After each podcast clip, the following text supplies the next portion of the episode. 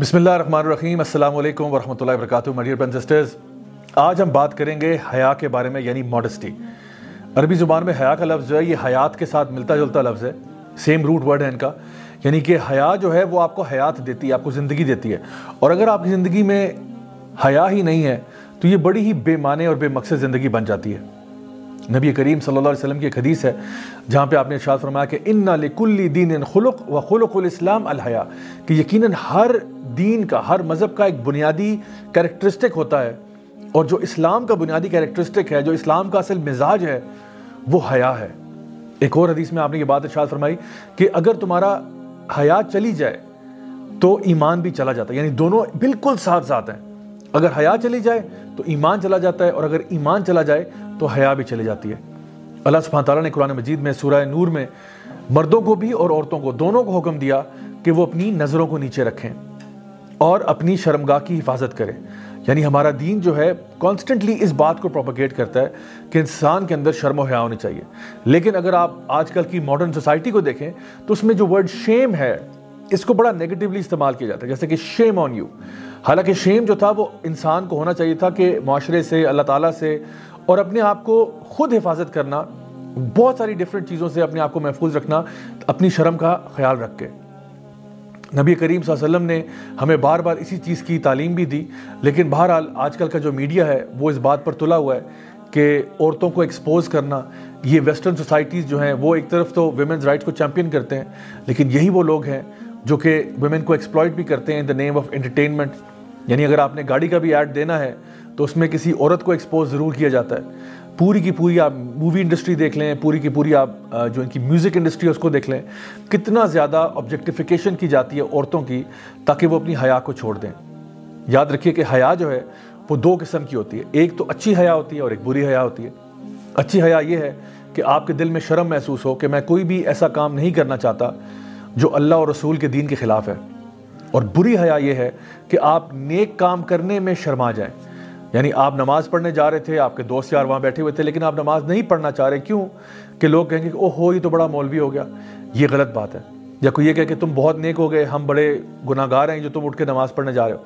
تو کبھی بھی نیکی کو کرنے میں حیا نہیں ہونی چاہیے، لیکن برائی کو کرنے میں لوگوں کی بھی حیا ہونی چاہیے اور اللہ تعالیٰ سے سب سے زیادہ آپ کو حیا ہونی چاہیے۔ چاہے آپ اکیلے میں انسان بیٹھا ہو، اس کو معلوم ہو کہ میرا اللہ تو مجھے دیکھ رہا ہے۔ اس لیے یہ چیز بڑی اہم ہے ہم سب کو فالو کرنے کے لیے۔ ایک بہت ہی زبردست کتاب ہے سلسلہ مفسدات القلوب شیخ صالح المنجد کی، جس میں وہ دو بہت ہی خوبصورت واقعات کا ذکر کرتے ہیں جو میں آج آپ کے سامنے پیش کرنا چاہتا ہوں۔ چھوٹی چھوٹی سی دو سٹوریز ہیں۔ پہلی سٹوری جو ہے وہ ربیہ بن خطیم کی ہے، جو ہمارے سلف الصالحین میں سے بہت ہی نیک اور متقی شخص ہوا کرتے تھے۔ اور ان کا لوگ جانتے تھے کہ وہ کتنے تقوی والے ہیں، اللہ سے ڈرنے والے ہیں۔ تو اس زمانے کے جو یہود تھے، انہوں نے یہ فیصلہ کیا کہ اگر ہم چاہتے ہیں کہ مسلمان یوتھ کو کرپٹ کیا جائے، مسلمان یوتھ کو راہ سے ہٹایا جائے، نیک راہ سے، تو اس کے لیے اگر ہم لوگ ربیہ بن خطیم کو کرپٹ کر لیں گے، جو کہ ان کے رول ماڈل ہیں، تو پھر یوتھ کے لیے بھی کرپشن کی طرف جانا آسان ہو جائے گا۔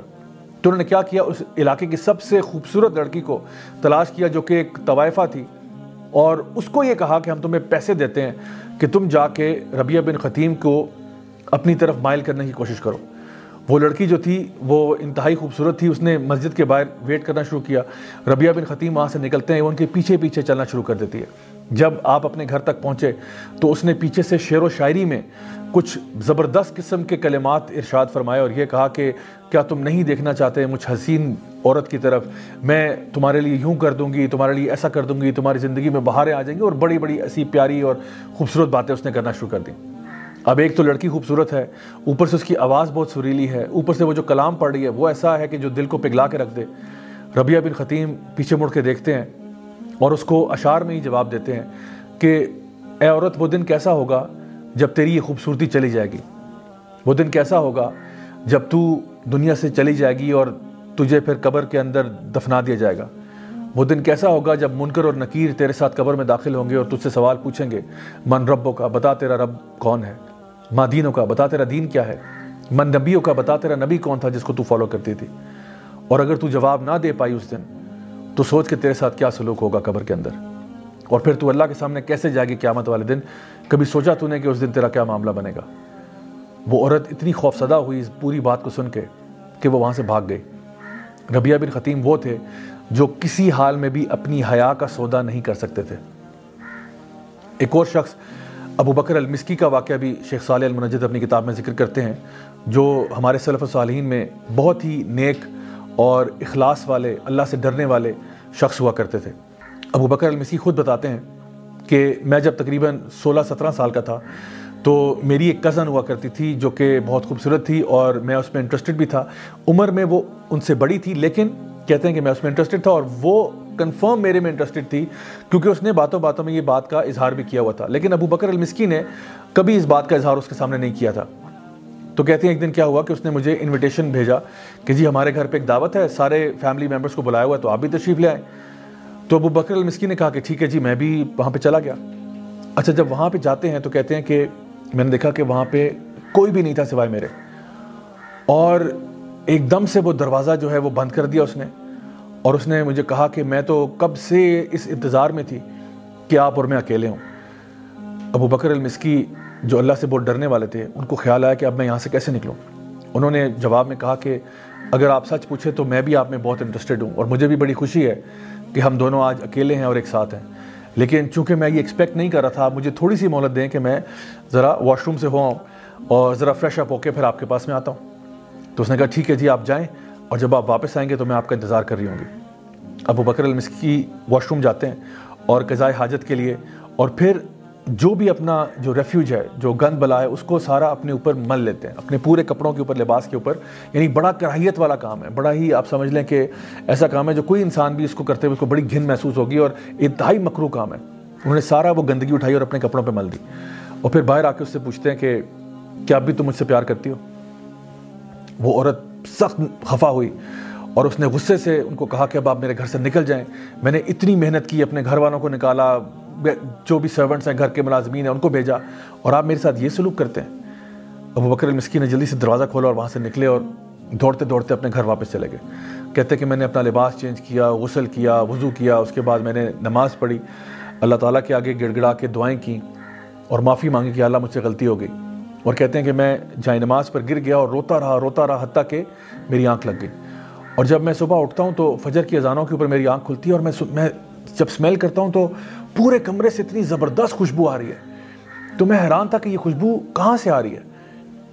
تو کہتے جب میں نے ادھر ادھر دیکھنا شروع کیا تو پتہ چلا کہ میرے اندر سے ہی خوشبو آ رہی تھی۔ اور پھر یہ سٹوری جب اپنے اسٹوڈنٹس کو سنا رہے تھے تو انہوں نے کہا کہ میرے پیارے اسٹوڈنٹس میری بات غور سے سن لو کہ وہ دن اور آج کا دن وہ خوشبو میرے جسم سے نہیں گئی۔ سبحان اللہ، یہ وہ اللہ کے لوگ تھے جو اس آیت پر ایمان لاتے تھے۔ اما من خاف مقام ربه ونهى النفس عن الهوى فان الجنه هي کہ جو شخص بھی اللہ کے سامنے پیش ہونے سے ڈرتا رہا اور جس نے اپنے نفس کو قابو کیا، تو جنت اسی کے لیے مائی ڈیئر برن سسٹرز یہ وہ لوگ تھے جو اپنی حیا کی اتنی حفاظت کرتے تھے مکرو کام بھی کر لیتے تھے حیا کو بچانے کے لیے۔ لیکن آج ایک ایسا دور ہے جب ہم لوگ بے حیائی کی طرف کھچے چلے جا رہے ہیں۔ یہ وقت آ گیا کہ ہم سوچیں اور غور کریں کہ کیا واقعی ہمارا ایمان اتنا کمزور ہے کہ چھوٹی سی ٹیمپٹیشن کی طرف ہم اپنے ایمان کا سودا کر دیتے ہیں۔ میری دعا ہے کہ اللہ تعالیٰ ہم سب کو باحیا رکھے، ہمیشہ دین اسلام پر چلنے کی توفیق عطا فرمائے اور ہم سب کو جنت الفردوس والا بنا لے۔ Until next time this is me Raja signing off والسلام علیکم ورحمۃ اللہ وبرکاتہ۔